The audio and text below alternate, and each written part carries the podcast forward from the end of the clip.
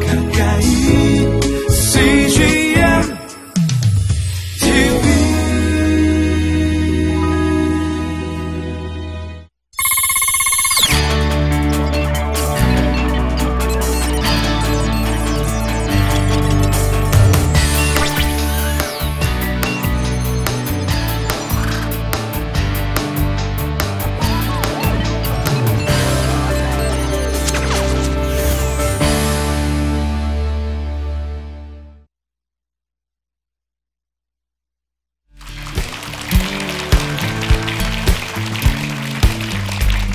안녕하세요. 저는 별을 만드는 사람들 대표 심규버라고 합니다. 반갑습니다. 안녕하세요.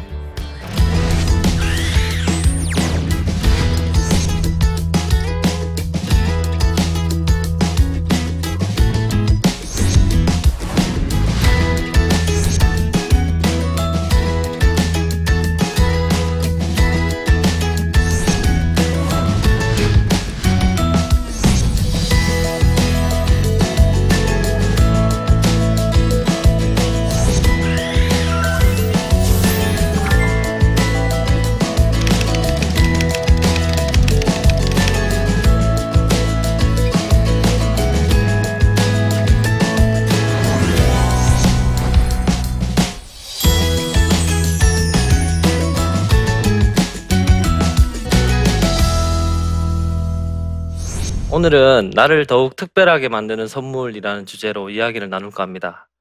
혹시 내전증이란 게 뭔지 아시나요? 내전증. 아시는 분 계세요? 네, 생소하시죠? 네, 뇌전증이 뭐냐면 뇌의 정기적 신호가 과부하돼서 발작을 뭐 그러니까 경련을 일으키는 질병. 어, 저는 별을 만드는 사람들 대표이기도 하고 또 범죄 심리사라는 직업을 가지고 있지만 저는 조금 특별한 선물을 받았어요 하나님한테. 저는 뇌전증 그러니까 간질을 가지고 있는 사람입니다. 네, 지금도 뇌전증 약을 먹고 있고요. 그것을 먹지 않고 스트레스를 많이 받으면 언제 쓰러질지 모르는 그런 질병을 가지고 있는 사람입니다. 이 뇌전증은 사실 사람들이 많이 생소하다고 하고 잘 못 봤다 이렇게 얘기하지만 사실 우리나라 전체 인구의 약 1% 정도가 뇌전증을 가지고 있습니다. 그러니까 약 한 30만 명, 40만 명 정도의 뇌전증 한우가 있어요.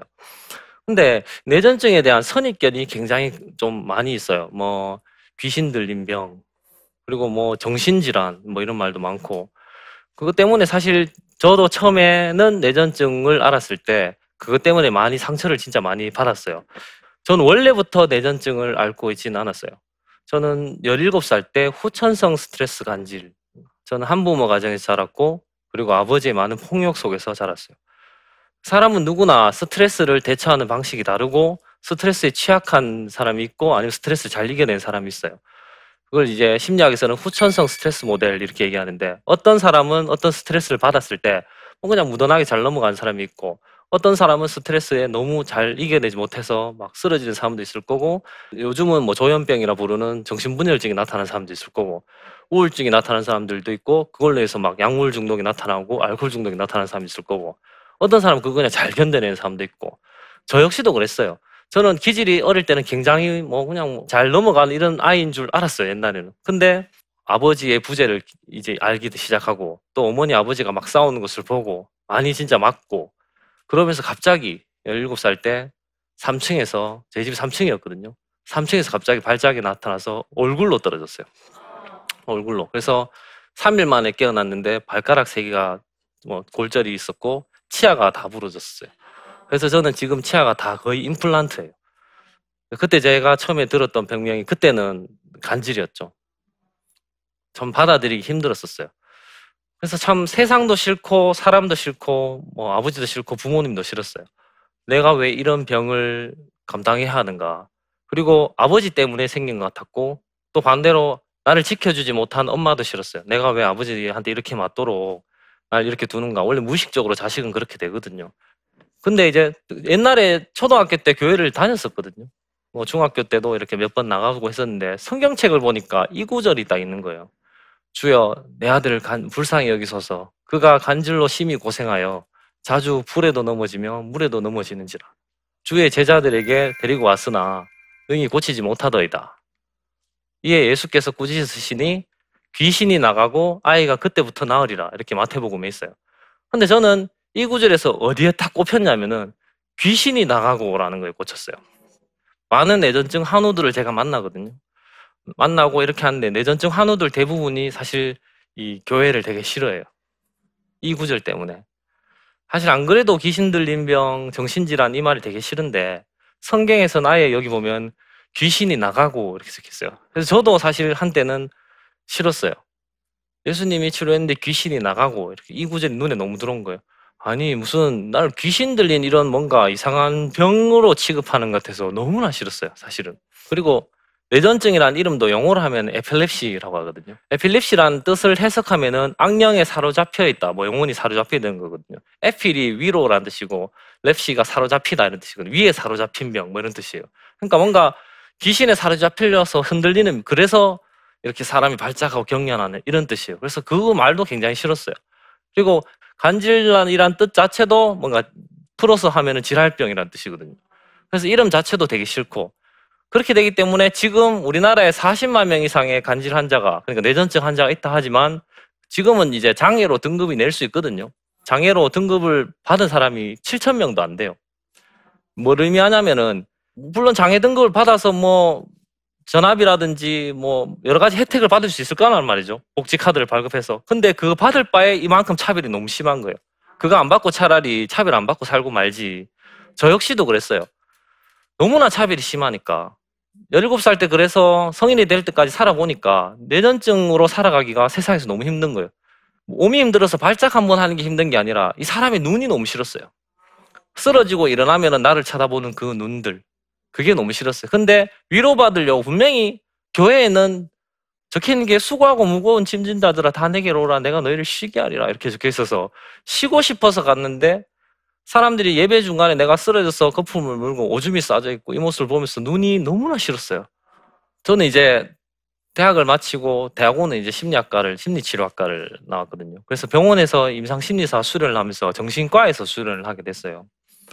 정신과에서 수련을 약 한 2년, 3년 이렇게 보냈는데 병원에서 수련하면서 다양한 정신질환을 가진 사람들을 볼 수밖에 없었어요. 회진을 하고 심리 검사를 하고 보면서 진짜 어떠면 나와 같았던 사람들을 보게 됐어요. 예, 요즘은 이제 조현병이라 부르는 정신분열증부터 시작해서 우울증, 조울증, 뭐 알코올 중독, 뭐 여러 가지 환자들을 보면서 이 사람들이 마음의 병을 가지게 된 데는 왜 이 사람들이 이렇게 될 수밖에 없었을까? 부모님한테 맞은 사람들, 또 나와 같이 또 내전증 환자들도 있었어요. 그런 환자들을 보면서 아 정말 나와 같은 환경 속에 있고 내가 저랬겠구나 이런 것들 수련을 통해서 내가 공부를 하는 게 아니라 나를 치료하는 환경 속에 하나님이 나와주셨어요. 그때 제가 느낀 게 뭐였냐면 아 하나님이 나에게 헛되게 보내게 하는 시간은 결코 없구나. 하나님이 하나하나 섬세한 계획 속에서 어쩌면은 나를 아프게 하셨고 나를 쓰러지게 하셨고 너와 같은 아픈 사람들을 돌아보게 하려면 아까 얘기했듯이 네가 이해만 하는 게 아니라 수용하고 실제로 알게 하기 위해서 내가 너를 고통을 주었다. 어쩌면 그렇게 하시는 것 같았어요. 그러니까 갑자기 다시 다른 마음이 드는 거예요. 예수께서 길에 가실 때 날 때부터 맹인된 사람을 보신지라 그에게서 하나님이 하시는 일을 나타내고자 하심이라 이렇게 적혀있잖아요. 처음에는 정말로 부모님 원망을 많이 했어요. 세상 원망도 많이 했고 인해서 진짜 저는 앰뷸런스를 정말 많이 탔었어요. 수면제도 70알 먹고 자살한 적도 있었고 그런데 아버지가 발견했어서 위세척도 했었고 정말 어머님 눈앞에서 농약을 먹었는데 어머니가 발견해가지고 또 진짜 살아난 적도 있었고 정말 어떻게 하면 죽을까? 어떻게 하면 이 가차는 내가 빨리 죽을 수 있을까? 죽는 게 부모님 돕는 길이다 이 생각을 많이 했었어요. 이제 수련을 하고 내가 도울 수 있는 사람을 찾게 되고 공부를 하면서 아 그게 아니고 맹인도 사실 저는 저주받았다 이렇게 생각했었어 물은 거잖아요. 이 사람이 죄입니까? 아니면 부모의 죄 때문에 이렇게 태어난 건가 물었는데 아니고 그게 아니다. 이 사람을 통해서 하나님의 영광을 드러내려고 하는 어떤 것이 있을 거다라고 했단 말이죠. 저도 그때 느꼈죠. 아, 하나님이 나에게 주신 사명이 있을 거다. 지금 세상에 얼마나 많은 내전증인들이 고통받고 있는지 아니? 네가 한번 하나님께서 하시고자 하는 일을 한번 해봐. 이렇게 저한테 하시는 것 같았어요. 그때 저한테 사명이 생겼죠. 사실 지금 내전증 한후 대부분이 사실 장가를 거의 못 가요.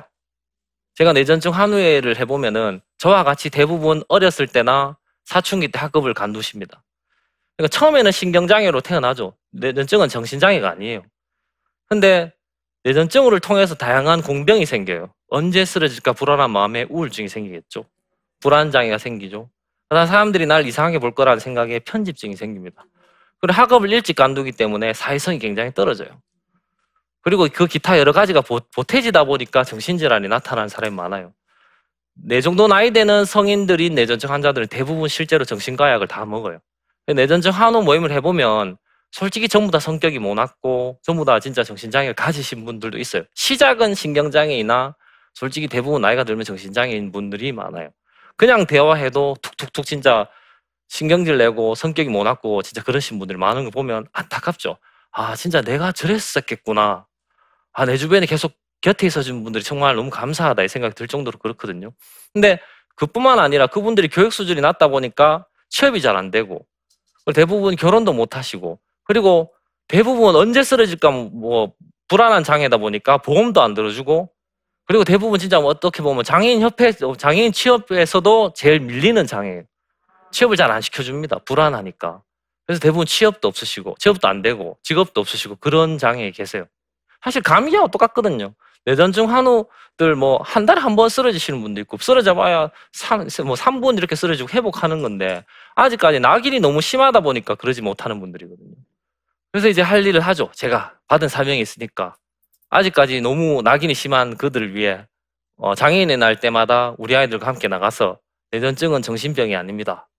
또는 뭐 간질이라고 아직 불리고 있는 이 병이 이름이 바뀐 지가 언제인데 벌써 2010년인데 뇌전증입니다.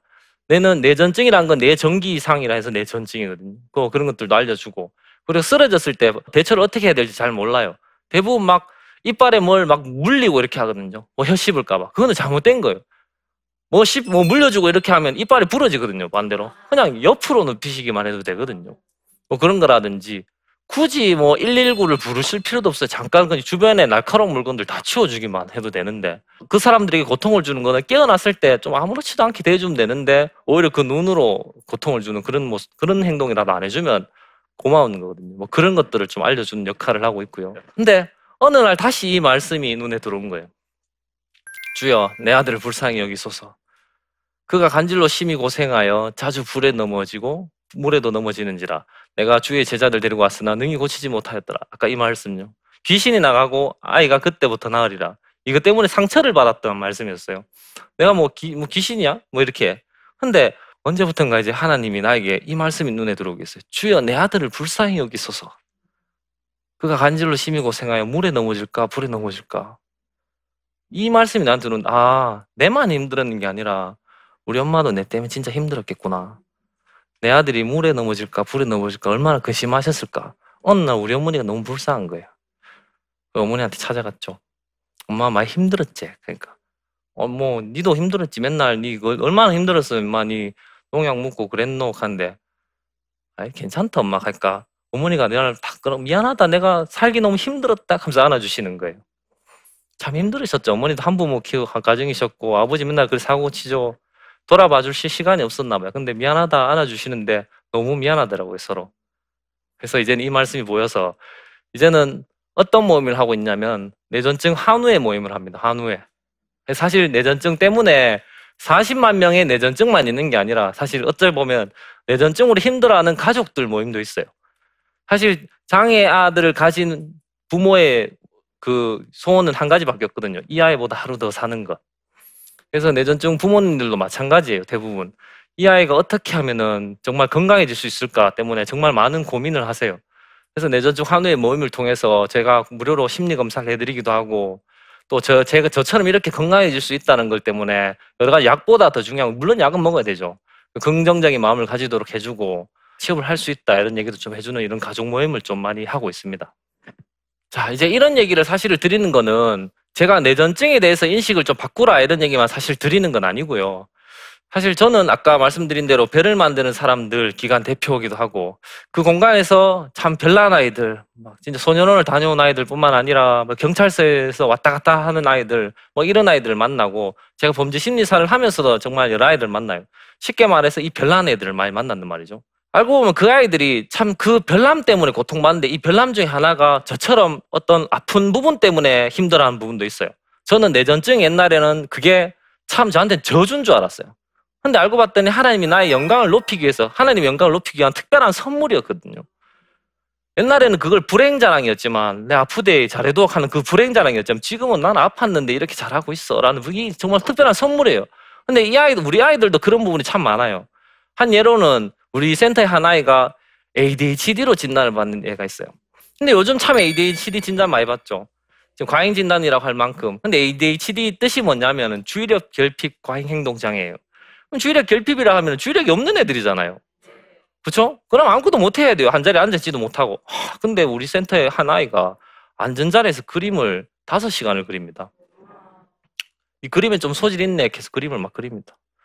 그림을 얼마나 잘 그리는지. 첫 작품을 제가 사놨어요. 이제 나중에 유명해질까봐. 나중에 한 100억에 팔릴 것 같아서. 또 한 해도 매나 이제 막 정서장애를 가지고 있어요. 열받아 보면 분노 조절 안 돼서 막 다 읊고 막 이러거든요.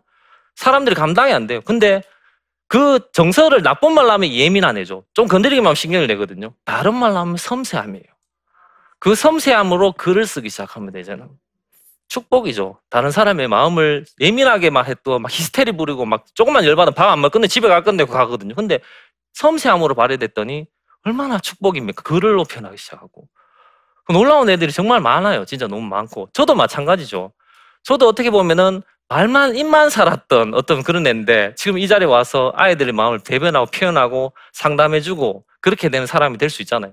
정말 그런 애들이 정말 많아요. 알고 봤더니 나에게는 저준 줄 알았던 그 정말 어떻게 보면 내가 할 수 있는 게 아무것도 없는 저준 줄 알았던 것들이 다 축복으로 쓰일 수 있는 것들 그런 것들이 너무 많아요.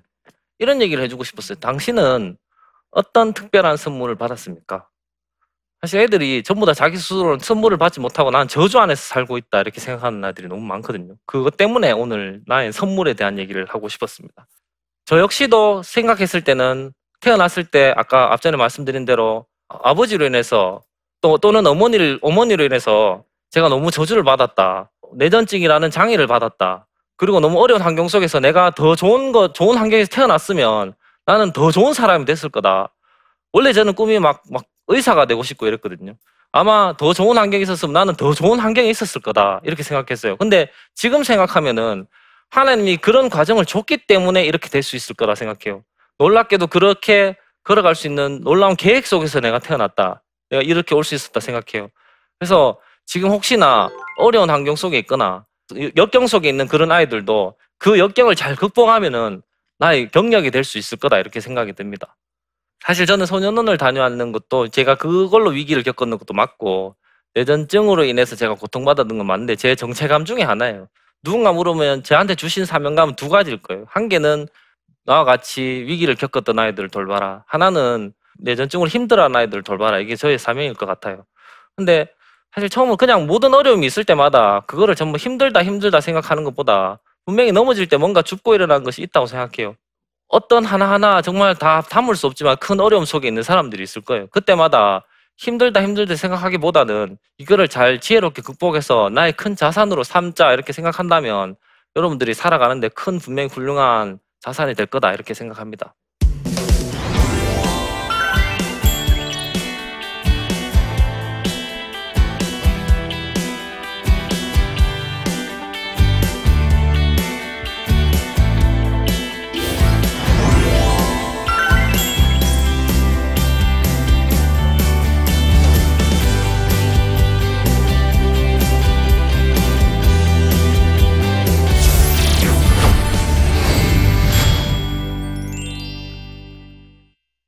오늘 강의를 듣고 한 두 가지 질문을 주셨는데 한번 살펴보도록 할게요.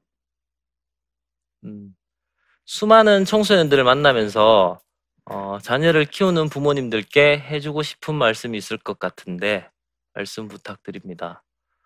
어, 사실 저도 이제 소년원이나 아니면 뭐 교육청 아니면 학교마다 이렇게 부모 교육을 많이 다니거든요.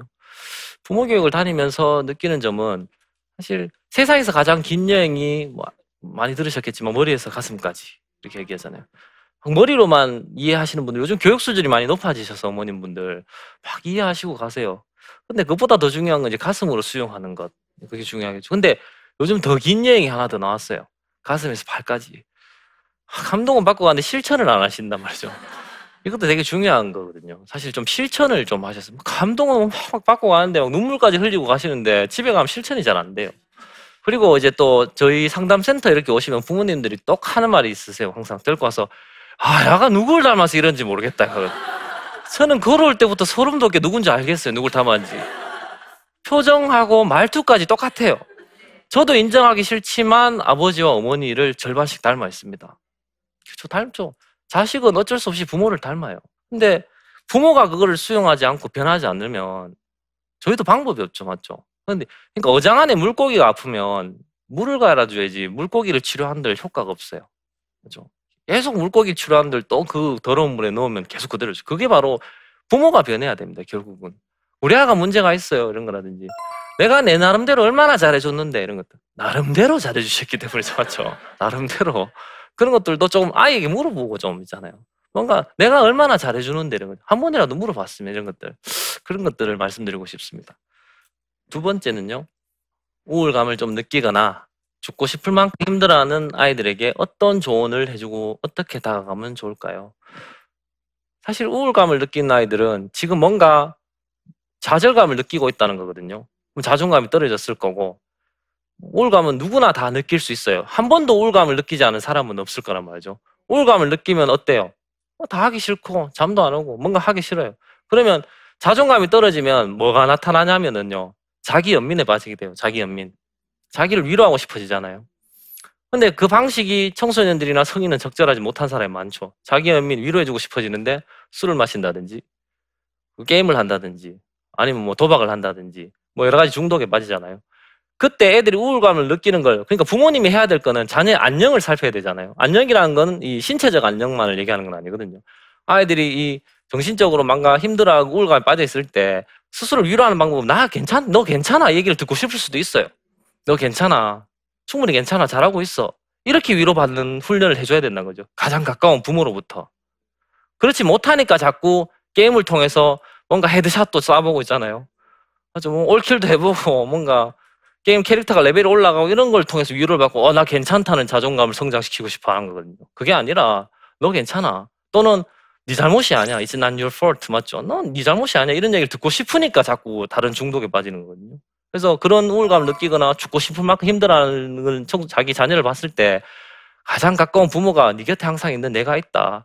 그리고 네 잘못이 아니다. 괜찮아. 이런 얘기를 들려주는 게 가장 필요하다고 생각합니다. 오늘 나를 더욱 특별하게 하는 선물이라는 주제를 통해서 사실 가장 자기한테 힘들 만큼 고통스러운 어떤 것들이 있다면 그것이 꼭 나쁜 것만은 아니다. 이런 얘기를 들려드리고 싶었어요. 저도 살아가면서 진짜 많은 어려운 일들이 많았거든요. 그 어려움을 주시는 거는 사랑하는 아들과 딸을 위해서 딸을한테 나쁜 걸 주겠어요. 가장 좋은 걸 주시려고 하시는 하나님이잖아요. 저는 그렇게 믿어요. 저도 그렇게 생각했어요. 나에게 이거 이 일을 지금 경험하게 하고 이 어려움을 주시는 거는 분명히 이걸 통해서 나에게 주시고자 하는 일이 있기 때문에 귀한 선물이 될 거다 그렇게 믿어요.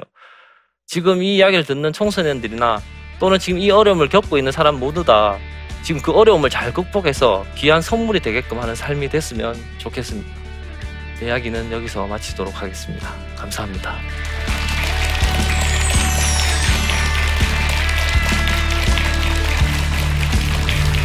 안녕하세요. 저는 세상의 벗 교회를 목회하고 있는 문희준 목사라고 합니다. 그리고 저는 또 푸드트럭을 운영하고 있는 사장이기도 하고요. 개혁을 고민하는 사람들의 생활비라는 커뮤니티를 운영하고 있는 디렉터이기도 합니다. 이렇게 제 소개를 하면 많은 사람들은 저를 어떻게 불러야 할지 많이 혼돈스러워 하시는데요. 사실 저는 여러분과 똑같이 제가 이래서 제 생계를 꾸려나가고 있는 자비랑 목회자입니다. 여러분과 함께 이 나침반에서 방문을 열어보세요라는 주제로 함께 많은 이야기를 함께 나눠보고 싶습니다. 나침반 시청자 여러분들의 많은 시청 부탁드리겠습니다. 감사합니다. 이 프로그램은 시청자 여러분의 소중한 후원으로 제작됩니다.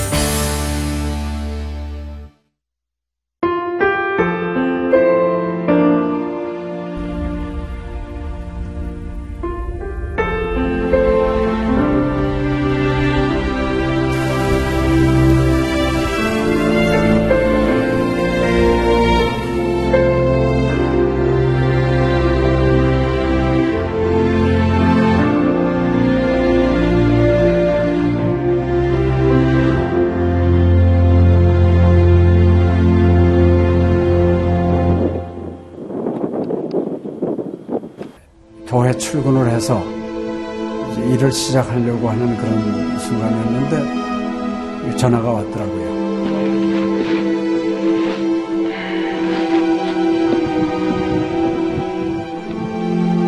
떨리는 음성으로 어, 우리 김성호 선교사가 그 지방사역 나갔다가 전기 사고로 예, 소천을 했습니다. 안 보이죠? 앞이 안 보이고 캄캄하고 막 하나님께 항의하는 기도만 나오더라고요. 하나님 이럴 수가 있습니까?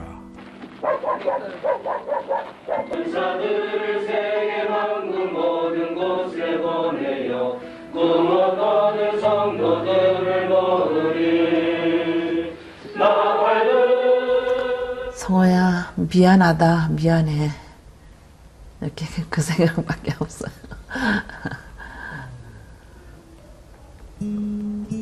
잘못해준 거에 대해서 미안해요 그냥 예. 잘해줄게 이렇게 빨리 갈 줄 알았으면 좀 더 잘해줄 걸. 아이고, 내가 죽였구나. 내가 아들을 죽였구나. 몽골에 가라고 권했는데, 권하지만 않았으면은 아무 일도 일어나지 않았을 텐데, 걔가 살았을 텐데, 그 죄책감이 막 일어나더라고요.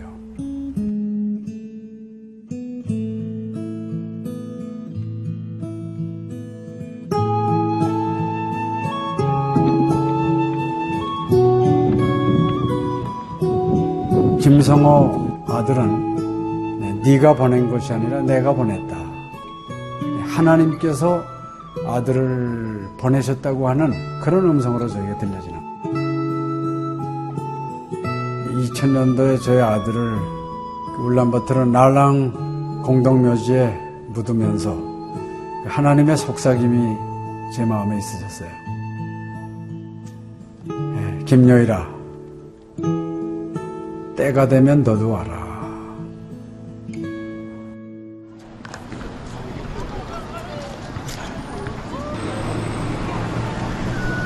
승비 운이 우슬 허연 머니 눈과 비키 눈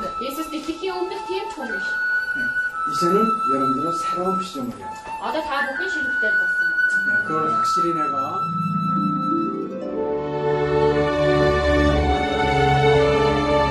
저희 아들 그 추모하는 에, 바로 이제 그 시기에 제가 그 시즌으로부터 연락을 받았다는 게좀 그냥 우연만은 아닌 것 같아요.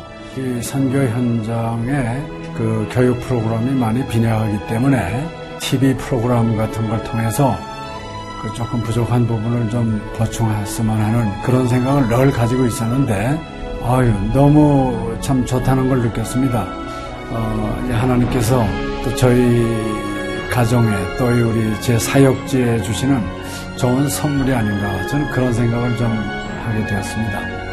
одоо Монгол болохоор яг христчсэн нэвтрүүлэг гэх юм бол нэг их байдаггүй. М, Тэр ганцхан зөвлөг ганцхан байдаг болохоор тэр нь ч гэсэндээ сая христний ингээд сайн үзүүлч ч юм уу тэ христийг яг шууд ингээд амжуулах ямарч боломжгүй байдаг учраас ярьж сонсож чадахгүй гэсэн мэд хүн бас англи сурангаа судаан сурж байгаа учраас а тэрийг бас сонсоод ингэж унших тэтгэл хийж байгаа даа талархалтай нэт зүгээр ингээд нэвтрүүлэг гараагүй штэ тэгээд өхөө яа христчэн бусад орнууд маань яаж мөргөл өрөвт юм өөр бас тхэн хүмүүс ямар хөө байдлаар хүлээж авд ийм хөө байдлуудыг хүлээж авдаг байгаа юм. Монгол ирсэн СЖН-д нэвтрүүлгийнхаа даа тэгээ баярлаа. Тэг үнхээр их баярлаа. Тэг амжилт хүсье аа. Амжилт. Сургууль дээр ин телевизийг бидлсэн баярлаа. Маш гоё. хайртай шүү. 사랑해요. 감사합니다. CGN.